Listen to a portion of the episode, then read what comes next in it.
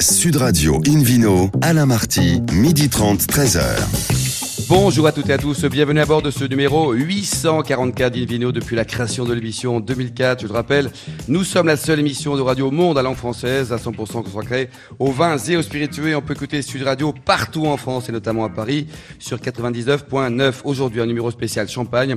Nous sommes accueillis pendant tout ce week-end par la maison Pannier à Château-Thierry dans un cadre idyllique qui prêche bien sûr la consommation modérée. À mes côtés, David Cobbold. Bonjour David Cobbold, le cofondateur de l'Académie des vins des spiritueux. Bonjour Alain Marty. Vous avez autant crié que moi hier soir pour supporter les féminines ou pas ? Pour une fois que je regarde un match de foot, je pense que ça devait faire 25 ans que je n'ai pas regardé un match de football, mais je préfère regarder les filles que les garçons. Oui, parce que votre ballon d'habitude, il est plutôt ovale. Quoi, il est un peu écrasé, oui. À une époque, on voyait que les champenois étaient très désirés par les Anglais, et réciproquement, parce que les Anglais aiment toujours autant le champagne. C'est toujours un très grand marché pour le champagne. C'est un marché historique, parce que je vous rappelle, Alain Marty, que le champagne à bulles a été inventé en Angleterre. Ah non, David Cobbold, c'est pas possible. Chaque année, vous le faites. Là, c'est pas parce qu'on a 844... C'est une vérité historique. Bon, Jean-Noël Pfaff, il faut agir. Vous êtes le directeur général du Champagne Pannier. Bonjour, Jean-Noël. Oui, bonjour. Alors d'abord, merci de nous accueillir pendant ces deux jours. On est ravis d'être parmi vous, dans un cadre qui est juste magique. Un mot d'abord sur l'histoire de votre union de vignerons, et puis cette maison Pannier, avec en 1899, un certain Louis-Eugène. Oui, c'est Louis-Eugène qui crée la marque Pannier. Alors, je vais juste rectifier quand même sur le champagne, les bulles d'origine anglaise. Il a un 1/8 de sang écossais, donc il est fréquentable, David Cobbold. Oui, tout à fait. Bon. Alors, en fait, les Anglais ont inventé la bouteille qui permettait de résister à la pression, à peu près 5 bars. Ils ont inventé la chose. Donc, ils ont inventé la bouteille, mais pas ce qu'on y mettait. Et ce qu'on y mettait, c'est bien les champenois qui l'ont inventé. Bon, voilà, d'accord. Allez, on a deux émissions pour en parler. Alors, l'historique, racontez-nous donc Louis-Eugène, 1899, et puis l'union de vignerons qui est particulièrement dynamique ici. Oui, alors, ce brave homme, Louis-Eugène Pannier, il était à Dizy, donc il n'était pas du tout à Château-Thierry. On est dans la vallée de la Marne, on est à peu près à 1 heure de trajet de Paris. Dizy, c'est quoi ? C'est des vignes partout, puis une route au milieu, ou alors une route centrale, quoi. Central. Donc, est-ce qu'il y a un feu rouge ouvert d'ailleurs ? À l'époque, peut-être pas à l'époque. Mais ouais. En tout cas, il y avait un pas de foncier, il y avait des vignes de partout, et le brave garçon, il n'avait pas assez de place pour se développer, puisque l'économie et l'industrie du champagne aujourd'hui nécessitent beaucoup de place, beaucoup de stockage, beaucoup de vieillissement dans des caves. Donc, il ne trouvait pas ça à Dizy. Donc là, il cherchait un endroit pour aller s'implanter où il y avait de la place et où il y avait des équipements qui lui permettaient d'élaborer le champagne. Et pour faire du champagne, il faut de la fraîcheur, il faut des caves. Il faut quelque chose qui soit en hygrométrie plutôt proche de 85 à 90% d'humidité. Donc ça, c'est important, l'humidité, pour que le champagne vieillisse bien. Oui, tout à fait. Donc 12 degrés de préférence, 85-90% d'humidité. Et donc on peut faire ça. Alors on creuse, on s'enterre, on crée des caves souterraines. Ça coûte très cher, c'est ce qu'on a fait. Mais il se trouve qu'à Château-Thierry, il avait visité une ancienne carrière qui datait du XIIe siècle, qui était une carrière de calcaire, puisqu'ici à Château-Thierry, il y avait une mer intérieure chaude Ça n'a pas beaucoup changé. Hein. Ça a pas beaucoup... La Marne est à 32 degrés. Oui, c'est ça. Entre les Bahamas et les Seychelles, attention, préférez la Marne. Quoi, non ? Et donc, il a trouvé cette carrière qui datait du XIIe siècle et qui avait exactement les caractéristiques de 18 mètres sous terre, 12 degrés de température constante, quelle que soit la température extérieure, et 90% d'humidité. Donc, il a dit, c'est le bon endroit. Parfait, je déménage de Dizy, j'ai de la place ici, donc j'achète ce site-là. Et ça, c'est en 1937. Et donc, l'Union de vignerons est née un peu plus tard à racheter la marque, la maison, c'est ça ? Oui, c'est ça. Donc, il y a une coopérative qui s'est créée ici à l'origine avec 7 vignerons, 12 hectares de vignes. Ils mettent en commun, ils veulent élaborer des bouteilles. Donc, ils viennent louer une partie en 1963 de ces caves de Louis-Eugène Pannier, ensuite son fils Gaston, ici. Et puis, 10 ans après, le développement a été tel que cette union de coopératives, cette coopérative, et ces vignerons rachètent la marque Pannier, rachètent ces caves historiques qu'on fait toujours vivre aujourd'hui. Et aujourd'hui, au niveau nombre d'hectares, c'est colossal. Hein. Vous avez une variété de terroirs qui est importante. Hein. Oui, 450 coopérateurs, c'est ça ? On a 450 familles, on fait vivre à peu près 1 millier de personnes, grosso modo, avec 700 hectares d'approvisionnement, et partout en Champagne aujourd'hui, donc aussi bien dans d'autres secteurs ici que dans la montagne de Reims. Ou dans la gamme Pannier, pour ceux qui souhaitent la découvrir, on va de quoi à quoi ?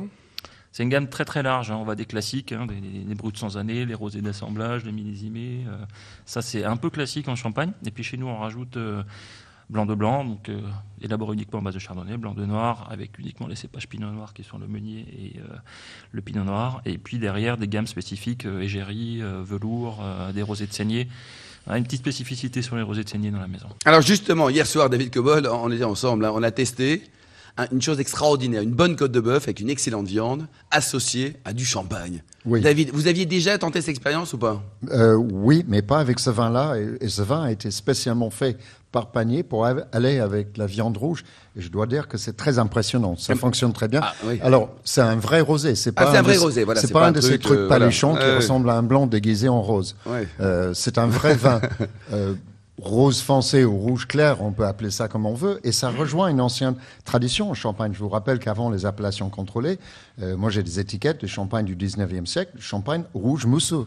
Rouge mousseux, quoi. Ça existait. Alors là, c'est pas franchement rouge, mais c'est rouge clair, et ça va très bien. C'est corsé, c'est plein de saveurs, c'est un petit fond tannique en fin de bouche, et ça tient très bien sur la viande. C'est surprenant, quoi. Et vous avez imaginé, c'est vous qui avez imaginé cette cuvée qui allait s'associer très très bien avec de la viande, une bonne viande. Oui, alors moi j'adore la viande, j'adore la côte de bœuf saignante, l'angus, enfin, ce genre de choses. Et en Champagne, on servait historiquement des cuvées qui étaient plutôt des pinots noirs, enfin des cuvées, des blancs de noir élaborés à base de pinot noir. Et je trouvais que c'était pas assez puissant pour le côté animal de cette viande-là. Donc avec Philippe Dupuis, vous avez fait une cuvée spéciale végan. On a fait une cuvée spéciale pour s'associer avec ça, donc avec effectivement un taux de rouge. C'est un champagne d'assemblage, un taux de rouge important, hein, qui est plus important. D'habitude, c'est plutôt entre 12 et 15%. Là, on est largement au-dessus. Des crus de rouge aussi un peu costauds, etc. Et ça supporte une béarnaise, une purée truffée. Ah, et ça marche très très bien, quoi. Bravo en tout cas. Alors, les bulles du cœur, avant de passer donc la parole à David Cobbold, c'est une belle initiative. Vous nous racontez ce que c'est, les bulles du cœur ? Oui, nous on n'oublie pas qu'on travaille dans le luxe, mais qu'il y a dans notre pays des gens qui ne sont pas dans ce registre-là, qui ont du mal à manger, à se nourrir, à se loger, etc. Donc on a créé une association avec toutes les maisons de champagne du groupe, aussi bien champagne Jacquard, champagne Pannier, champagne Devaux, champagne Collet, et on collecte des fonds qu'on reverse au centre Emmaüs et au Resto du cœur. Bravo en tout cas. David Cobbold, alors on parle peu de l'historique de ce vignoble champenois. Il remonte à quand ? C'est quand même pas les Anglais qui sont venus là pour le planter des vignes à l'époque. Non, pas du tout. Ce sont les Romains. Ah bon, quand même. Les Romains qui ont implanté les vignes un peu partout en Angleterre aussi. Alors après, ça mûrissait pas, mais en Champagne, oui. Mais le champagne, si on parle de champagne aujourd'hui, il faut quand même se référer à l'appellation telle qu'elle a été constituée à partir de 1927. D'accord. Aujourd'hui, tout n'était pas planté à l'époque. Aujourd'hui, il y a 34 000 hectares de plantés qui se divisent en différents secteurs géographiques avec trois cépages principaux quasiment uniquement, parce qu'il y a en réalité 7 cépages. 7 cépages autorisés, David, mais à 95%. Mais 99,5%, c'est Pinot Noir, Pinot Meunier et Chardonnay. Donc 2 cépages noirs et un cépage blanc, ce qui surprend beaucoup de gens, parce qu'on fait essentiellement des vins blancs, mais il faut savoir que le vin rouge se fait parce que la peau est colorée et le jus est blanc. Donc si on presse et on jette la peau, on a un vin blanc. Ces régions sont la Marne, la plus importante, l'Aube, deuxième et troisième l'Aisne, dans laquelle nous nous trouvons actuellement à Château-Thierry. L'Aisne, ça constitue juste 10% à peu près de la Champagne en surface, et avec un axe principal qui est la vallée de la Marne, qui la traverse, qui va vers la Seine. Et si j'en crois Jean-Paul Kaufmann dans son excellent livre de récits « Remonter la Marne devrait s'appeler fleuve et non pas la Seine, parce que la Marne est plus longue que la Seine. Alors c'est quand même curieux cet accident de l'histoire, parce que ça veut dire que la Marne serait le fleuve qui traverse Paris et qui va jusqu'au Havre, hein, et non pas la Seine, mais parce que normalement une fleuve c'est la partie la plus longue. Alors ça c'est une digression. Ce qui est intéressant dans cette zone, c'est d'abord c'est une très jolie vallée, il y a des endroits, c'est très boisé sur les sommets, la vigne est plutôt sur les coteaux. Ce qui est un avantage parce que ça veut dire qu'il y a une exposition meilleure au soleil, surtout dans les belles parcelles. Bien sûr. Il y a du gibier aussi. Hein. Ce matin, j'ai croisé un chevreuil en faisant mon footing et puis un lièvre. Ah oui. Voilà. Donc ça, j'ai préparé ça pour votre champagne. Vous avez couru plus vite que le lièvre. Bah, évidemment. C'est le plat du jour qu'on aura tout à l'heure à midi. Ouais. Alors, le cépage dominant, c'est le Pinot Meunier dans la région, mais il y a des petites parcelles d'ici et là, à peu près 15% de Pinot Noir à 15% de Chardonnay, mais c'est le Pinot Meunier qui est le cépage roi de cette région, parce que c'est une région un peu plus fraîche que d'autres, et du coup, le Meunier, c'est un cépage qui mûrait un peu plus tôt que le Pinot Noir. Et pourquoi est-ce qu'il avait une réputation un peu moins bonne ? Parce que c'est très bon le Pinot Meunier aussi, David ? Non, c'est des bêtises. Ça. Ah bon, très bien. Quelle est la définition d'un cépage ou d'une mauvaise herbe ? Un jardinier anglais a donné la réponse, c'est une plante au mauvais endroit. Donc on peut appliquer ça au cépage. Et qu'est-ce qu'il disait Churchill, votre congénère, là, sur un déjeuner entre deux gentlemen ? Ah oui, alors on lui demande... Ça n'a rien à voir avec le sujet, mais c'est pas grave, c'est sympa. Non, mais c'est lié au champagne.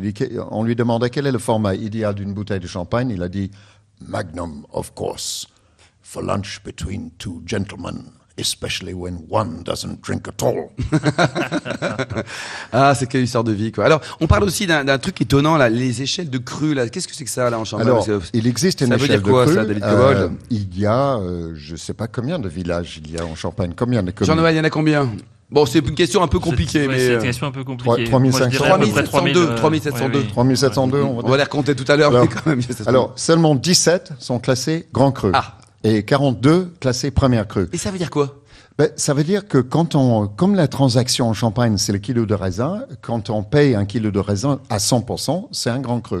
Quand on le paye un peu moins, c'est un Premier Cru. Alors, ces classements n'est plus tellement actualité aujourd'hui dans les transactions, parce que le nez de la guerre, c'est d'obtenir des raisins pour les producteurs de champagne.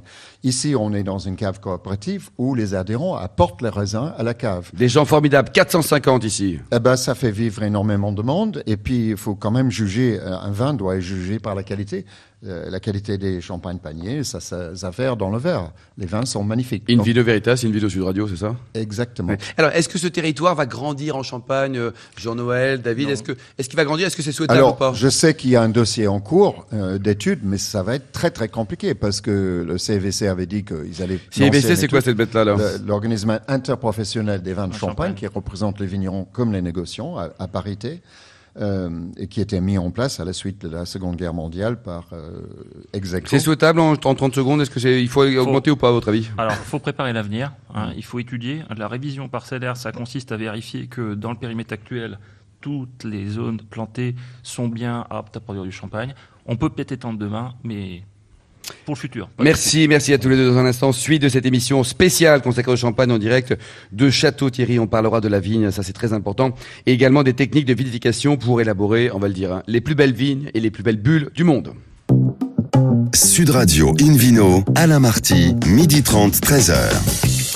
Retour en Champagne pour cette émission spéciale et délocalisée. Nous sommes accueillis par la maison Pannier à Château-Thierry. On est très bien installés pendant tout ce week-end à mes côtés. David Cobbold et Jean-Noël Pfaff pour accueillir 3 nouveaux invités. Manuel Michaud, Frédéric Feltrin et puis Yann Munier. Bonjour messieurs. Bonjour. Alors Frédéric, vous êtes le responsable de la relation vignoble. Un mot sur l'évolution de ce terroir en Champagne avec une notion qui est très forte aujourd'hui, qui l'était, qui le sera, le développement durable. Racontez-nous. Donc le développement durable, c'est pas d'aujourd'hui, ça fait déjà 15 ans qu'on sensibilise au sein de la coopérative le sociétariat à adopter des techniques viticoles encore plus respectueuses de l'environnement.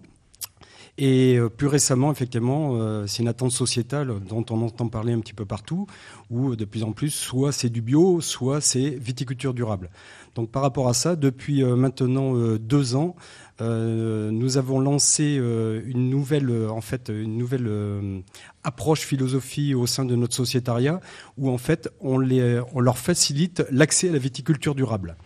Donc, mais ça veut dire quoi? Les former aussi, leur expliquer l'intérêt? Parce qu'il y a un côté aussi pédagogique, Frédéric, non? Donc, effectivement, ça nécessite un gros travail de pédagogie et de formation. Donc, la coopérative prend en charge toute la formation et leur donne accès à cette nouvelle technique de protection de l'environnement, en fait,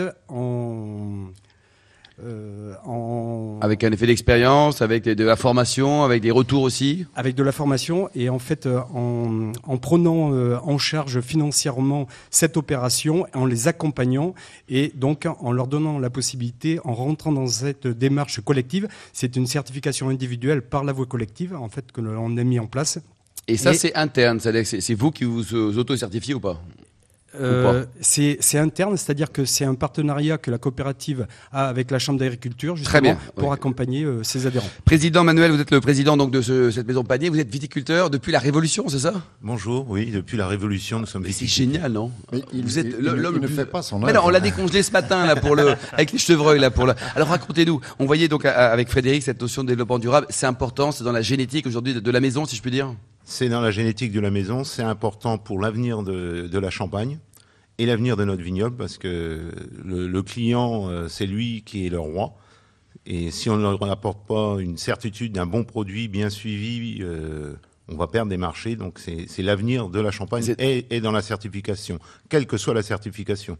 Donc ça c'est important. Yann, vous êtes l'œnologue en chef depuis 2 jours. C'est ça. Ouf, ça y est, bravo quoi hein.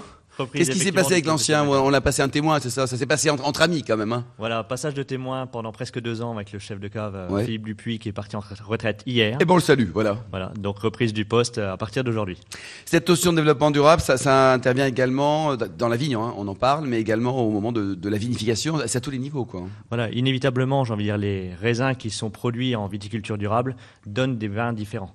C'est-à-dire qu'on a souvent en viticulture durable un travail du sol, des rendements inférieure, qui amène une complexité, une richesse aromatique supérieure dans les vins issus de ces raisins. David Cobbold, il y a eu beaucoup de progrès en Champagne, hein, parce que ce n'était pas forcément le cas il y a 20 ans. Non, c'est vrai. Il y avait urgence et je trouve que les Champenois réagissent très bien. Je pense qu'en particulier à la certification HVE3, qui n'est pas un concurrent de la bio, c'est plutôt autre chose, c'est une vision plus holistique de la gestion de ce qui est les résidus dans le sol, par exemple, on en parle assez peu, mais le cuivre qui est utilisé en bio, parfois en dose excessive, ne se biodégrade pas ou très très lentement. Donc il faut regarder plus loin que simplement des labels faciles, mais essayer de comprendre l'ensemble du processus, ce que la HVE3 fait bien. Jean-Noël, notamment cette notion de réchauffement climatique, ça vous inquiète, ça vous interpelle? On va revenir avec Frédéric sur cette question. D'abord, c'est une réalité. Oui. Les vendanges, c'est à peu près... Il fait 35 degrés, 40 degrés aujourd'hui. Oui, sauf, ça c'est un épiphénomène. Les dates de vendanges en Champagne depuis 30 ans, c'est 3 semaines plus tôt. Oui. C'est énorme. C'est énorme. Hein, on vendangeait généralement début octobre. Cette année, on va vendanger un peu tard, enfin, par rapport aux dernières années, aux environs de 12 septembre, quelque chose dans ce genre-là. Ce qui est quand même super tôt. Hein. Ce qui est super tôt, et les années précédentes, c'était plutôt fin août. Frédéric, ça vous perturbe ça ou pas? Qu'est-ce qu'on peut... Enfin, il faut travailler aussi. Enfin, est-ce que la recherche agronomique, notamment, vous êtes un œnologue de formation? Il faut s'adapter. Il faut s'adapter à ce réchauffement climatique. Hein. Donc, il n'y a pas de problème. Et en particulier, mais justement, on parlait de viticulture durable tout à l'heure. Au niveau du travail du sol, il y a un gros travail à faire au sein des exploitations, justement. Quand il fait chaud, le travail du sol est moins facile, donc il faut commencer plus tôt le matin, en fonction de la rosée, etc. Donc c'est une adaptation de tous les jours. De tous les jours, quoi. Et ça, c'est pareil, hein, il faut l'expliquer. Et il faut l'expliquer, mais bon, ça va bien, puisqu'aujourd'hui, nous avons déjà 20% de notre sociétariat qui s'est fait certifier viticulture durable Champagne. Depuis combien de temps, vous dites?